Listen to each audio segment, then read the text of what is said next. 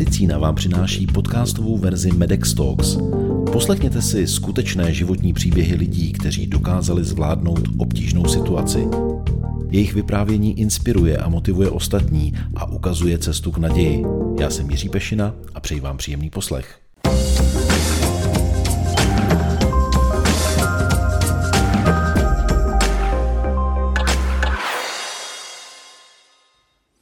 Jsou věci, které lze těžko popsat slovy a je nutné je vidět, protože pro většinu z nás je ovládání počítačové myši rukou naprostá samozřejmost. Člověk, kterého vidíte na videu, se narodil se spinální svalovou atrofií. Nikdy nemohl chodit a během života postupně ztrácel hybnost v horních končetinách. V současné době se raduje z nově nabité schopnosti, která se mu vrátila díky léčbě. V Medex Talks vítám pana Filipa Bicana.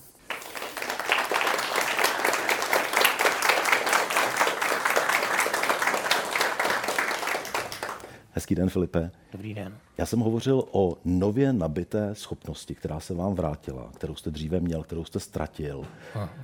O co se jedná? Proč je to pro vás tak důležité? Co my, normální lidé, kteří nemáme takovéto potíže a můžeme běžně ovládat počítačovou myš, možná těžko chápeme? Počítač je dneska základ v podstatě v organizaci života všeho a ve chvíli, když tuhle tu schopnost ztratíte, tak, vlastně ztrácíte schopnost komunikace. Takže teď zrovna teď v podstatě jsem v situaci, kdy, kdy už je to opravdu jistý, kde, kde, kde ta ruka funguje 12, 15, 16 hodin denně úplně bez problému. My si ten váš příběh samozřejmě projdeme od samého začátku, ale lidé, kteří netuší, co je eh, spinální svalová atrofie, jak se to dá jednoduše vysvětlit? Co za onemocnění máte, s kterým jste se narodil? V podstatě eh, postupně vám ochabují eh, všechny svaly, eh, všechny pohybové svaly, ztrácíte hypnost, ztrácíte schopnost když, když jsem byl malý, tak jsem byl schopný ještě třeba trochu stát. Když jsem se držel nábytku, dokázal jsem se sám o sebe postarat, nakrmit, najíst, obléct a postupně všechny tyhle ty schopnosti ti ztrácíte. Postup, postupně přestáváte nemůžete psát, postupně nemůžete ovládat ani počítač, nebo v takovém rozsahu, v kterém potřebujete, abyste mohl pracovat. A postupně přicházíte jakoby o všechno. Vždycky, vždycky se vymyslí něco nového, kde třeba tu ztracenou schopnost nahradíte právě třeba ve chvíli, když přestanete mít možnost ovládat myš, tak prostě objev, začnete používat trackball, kde, kde se nehejbe celou rukou, ale jenom třeba eh, palcem a ukazováčkem. Pak, když už nemůžete ani tohle, tak začnete používat oční ovládání, takže furt pokračujete, ale ta efektivita se snižuje. A, a stále hůř vlastně se to, jak ta progrese pokračuje, tak stále hůř a hůř to nahrazujete. Jak člověk eh, připraví na to, že vlastně ten stav se neustále zhoršuje a člověk ztrácí schopnosti, které se jen těžko vrací, nebo bez léčby se nikdy nevrátí? Na to se celkem nepřipravíte. On ten vlak života jde celkem rychle, takže pokud jste nějakým způsobem aktivní, tak vlastně řešíte nastalý situace nějak asi úplně mm, není úplně asi možnost nad tím nějak dlouze meditovat, nebo vždycky musíte najít alternativu kdybychom si ten váš život opravdu projeli po té časové ose a vrátili se, řekněme, do, do, do období, kdy jste chodil do základní školy, eh, co jste mohli, jak ten váš život vypadal, aby jsme pochopili, jak se to vlastně zhoršuje? Základní škola, kromě toho, že jsem teda byl na, na vozíku, tak, tak zpětně, když na to koukám, tak, tak mi to přišlo jako zcela běžný život, protože do, dokázal jsem psát, manipulovat věcma, hrát si jako každé jiné dítě, takže tam si myslím, že nějaký omezení, nebo z mého pohledu úplně nebylo. Ono to taky způsobilo to prostředí, že, že bylo celkem laskavé ke mně, tak, takže tam, tam nějaký zásadní, nebo z mého pohledu asi spíš to bylo problematičnější pro rodiče než, než pro mě. Mm-hmm jak to pokračovalo, kdy nastal ten základní prvotní zvrat, který jste tak, už jako pocítil, který už byl tak významný? Takový trošku, trošku větší zvraty, že to byly takové jakoby skoky, trochu tak třeba na střední škole, tam už pak se začalo projevovat, že vlastně třeba už nevydržím jako psát, dělat si poznámky v kuse cel, celý den, nebo jo, postupně tam ta schopnost jakoby odcházela. Jo, stále jsem byl vytáhný, všechno v pořádku, ale některé věci prostě přestaly jít, nebo, nebo ne v tom, v tom rozsahu, v jakém jsem potřeboval. Pak přišel zhruba, řekněme, 40. 45. Ten, rok věku. Ten 40. a 45. rok, to, to už, to už po 45. roce, to už jako vyšlo do jo. když bych to měl takhle říct. Tam vlastně trošku někdy už pak docházely i nápady, jak ty věci alternovat, jak, jak to nahradit, jak, jak dostat. Postupně jsem musel utlumovat zaměstnání, že jsem, nebo musel jsem ho spíš změnit, že už jsem už tam vlastně od toho 40. roku už byl trošku problém i s psaním na klávesnici, tak, takže já, já jsem eh, se živil jako programátor, tak i když to vypadá, takže je to celkem bezva povolání i, i pro člověka s těžkým handicapem, tak vlastně tam mizela ta efektivita, ta rychlost. Teď doba je poměrně rychlá, takže, takže od toho 45. Ro, roku života tak jsem už musel začít jakoby měnit, zvažovat, co vlastně budu dělat dál. V podstatě ten posun byl takový, aby ta práce byla v tom, že budu méně psát, víc povídat, nebo něco v tom smyslu. Hmm. Jak se vlastně dá ta práce s počítačem přizpůsobit tady těm měnícím se podmínkám?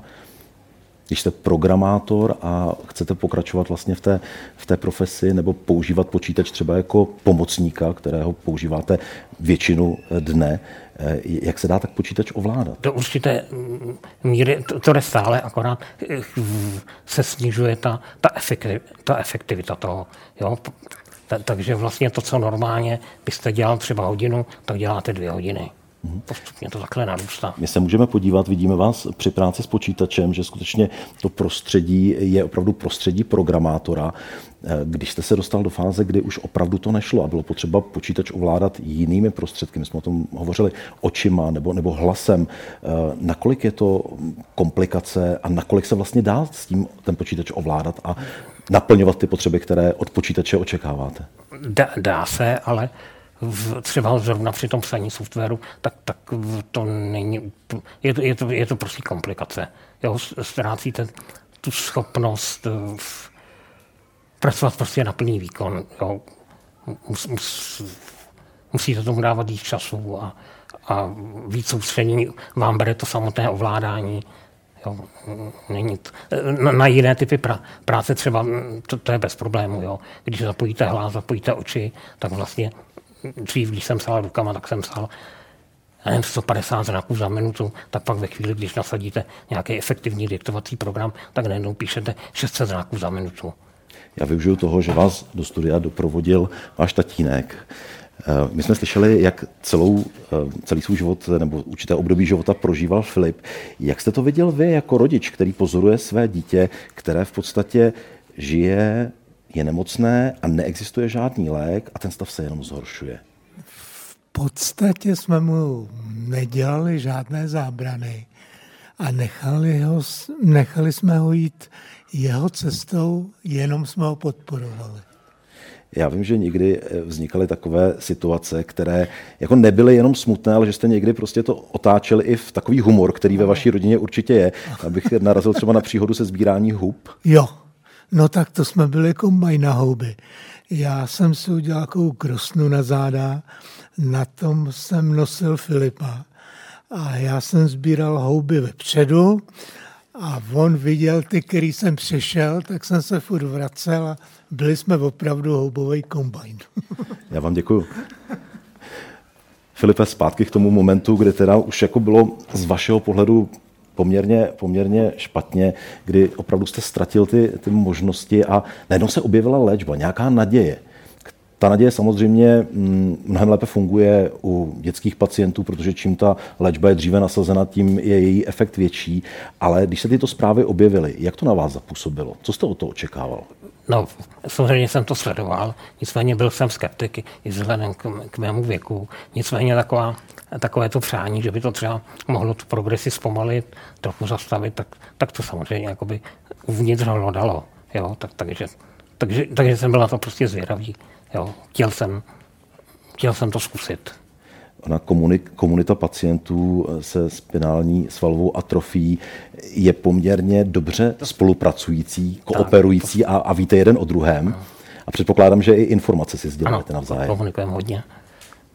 Jak, jak to probíhalo v rámci té komunity vůbec to, že jste, že, se, že jste zjistili, že něco je a teď si říkáte, asi byl by to vhodný prostředek pro mě, mohlo by mi to nějak pomoct, do jaké míry. Jak jste toto řešili, nebo o čem jste diskutovali? No, v, v podstatě jsme začali číst všechno, všechno, co o tom bylo napsané. E, všechny studie jsme koukali, že vždycky to e, u nás to začali první brát děti, tak, tak jsme samozřejmě fandili dětem, přáli jsme jim to. A ve chvíli, když asi ve chvíli, kdy jsme měli pocit, že, že teda děti už jsou všechny jakoby tak myslím, že, že se do toho dospělí vrhli to a, a, a začali jsme zkoušet. No. No to já třeba u spousty dospělých, teď třeba ten pocit toho zlepšení úplně, úplně třeba nemají takový. Já teď jsem z toho eh, jako, bych řekl, docela dost nadšený. Asi tím, že jsem byl úplně na té hraně toho útesu, tak vlastně se mi docela dobře pozoruje, jak se trošku vracím. Jo. Teď vždycky, jako, ne, ne, že bych se, snažím se nepozorovat, abych tím nestrácel žádný, nicméně mám pocit, že teď jsem jakoby v, ve stavu tři roky mínus, tři, čtyři roky mínus. Jo, že, že vlastně ty, ty, ty věci se zafixovaly, zase můžu to, co jsem mohl dřív, zase už trochu programuju, nicméně našel jsem si i jiný zaměstnání, takže ten, ten život ten, se jakoby znormálně. Jo. Ano, když pak vlastně jste na té hraně, tak trošku zápasíte i s energií, s tou sílou, že vlastně hrozně moc uh, toho analytického přemýšlení musíte vrhnout na to, abyste vystačil s tou energií. Jo, takže třeba takové varianty, já už teď vůbec nemusím zvažovat nad tím, že když třeba někam pojedu autem, tak budu po zbytek neunavený a už nebudu moc dělat to, či ono. Teď, teď vlastně jakoby v tomhle směru jsem úplně volný. Ne, nemusím kombinovat, když třeba mám nějaký mm, online kontakt přímo s klientem a, a musím mm, pracovat na jeho počítači, tak vlastně už si to nemusím přemýšlet, jak to za sebe postavím, abych zrovna, když budu v tom online kontaktu, aby, aby tam nebyly žádné výpadky a podobně. Je to takový jakoby trochu volnější život.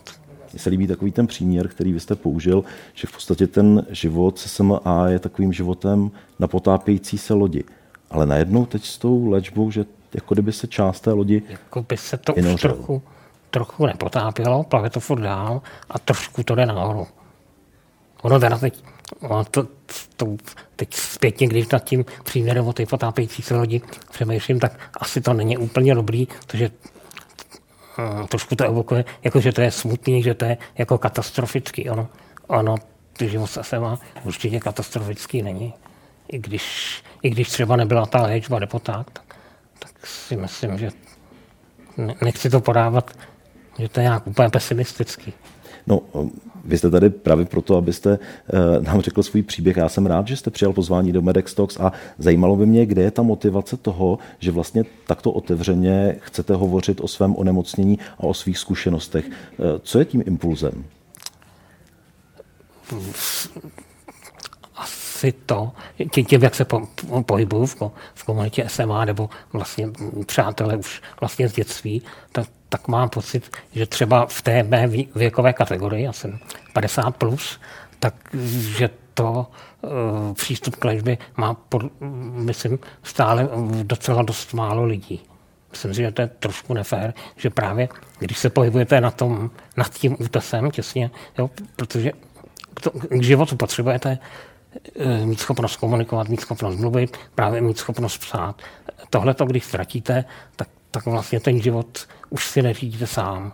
Takže je potřeba vlastně to chytit, byť, byť na té hraně toho, a, abyste zachoval tu samostatnost, ten život, abyste si dokázal organizovat to, co potřebujete, dokázal organizovat péči, abyste mohl pracovat, abyste mohl studovat a tak. My se bavíme o tom jednom malém pohybu, který vykonává prst na myši. Já jsem tím začal to naše povídání, že pro někoho je to naprosto samozřejmá věc, ale pro vás to byl obrovský posun, eh, že zase můžete k té samostatnosti být blíž? Jako těžko to dokážu popsat, ale těžko to dokážu popsat. Jo, vlastně najednou, já jsem si, vlastně jsem si toho ani za začátku vůbec nevšiml. Já vlastně, když jsem začal když jsem mm, se dostal k léčbě, tak v první čtyři měsíce jsem se tak jakoby úplně nepozoroval. A pak třeba zrovna tohleto jsem zjistil, to už jsem byl z, z části tak 50 na 50 závislí na ovládání počítače očima že, že prostě ta ruka odpadávala, ne, nebyla úplně spolehlivá a tam fakt asi, já nevím, po čtyřech, pěti, šesti měsících jsem zjistil, že už jsem dva měsíce to oční ovládání nepoužil. Že si ho tam mám, ale, ale úplně, vlastně jsem to ani neuvědomoval. Jo, že, že, vlastně se to všechno vracelo takovou jakoby přirozenou cestou do takových těch původních kolejí, který už který předtím byly uzavřený už. My jsme se viděli několikrát, není to naše dnešní první setkání, takže já na vás pozoruju tu energii, kterou v sobě máte a povězte mi, každý člověk o něčem sní, něco si přeje. Co si přejete vy? Asi nemám úplně nějaký, prostě tak jako normální, obyčejný život. Tak jako bavit se, chodit do práce, stýkat se s přáteli. Tak, tak to, co asi každý, no tak já vám držím palce, aby se vám vaše sny vyplnily a jsem velice rád, že jste přijal pozvání do Medex Talks. To byl pan Filip Bican.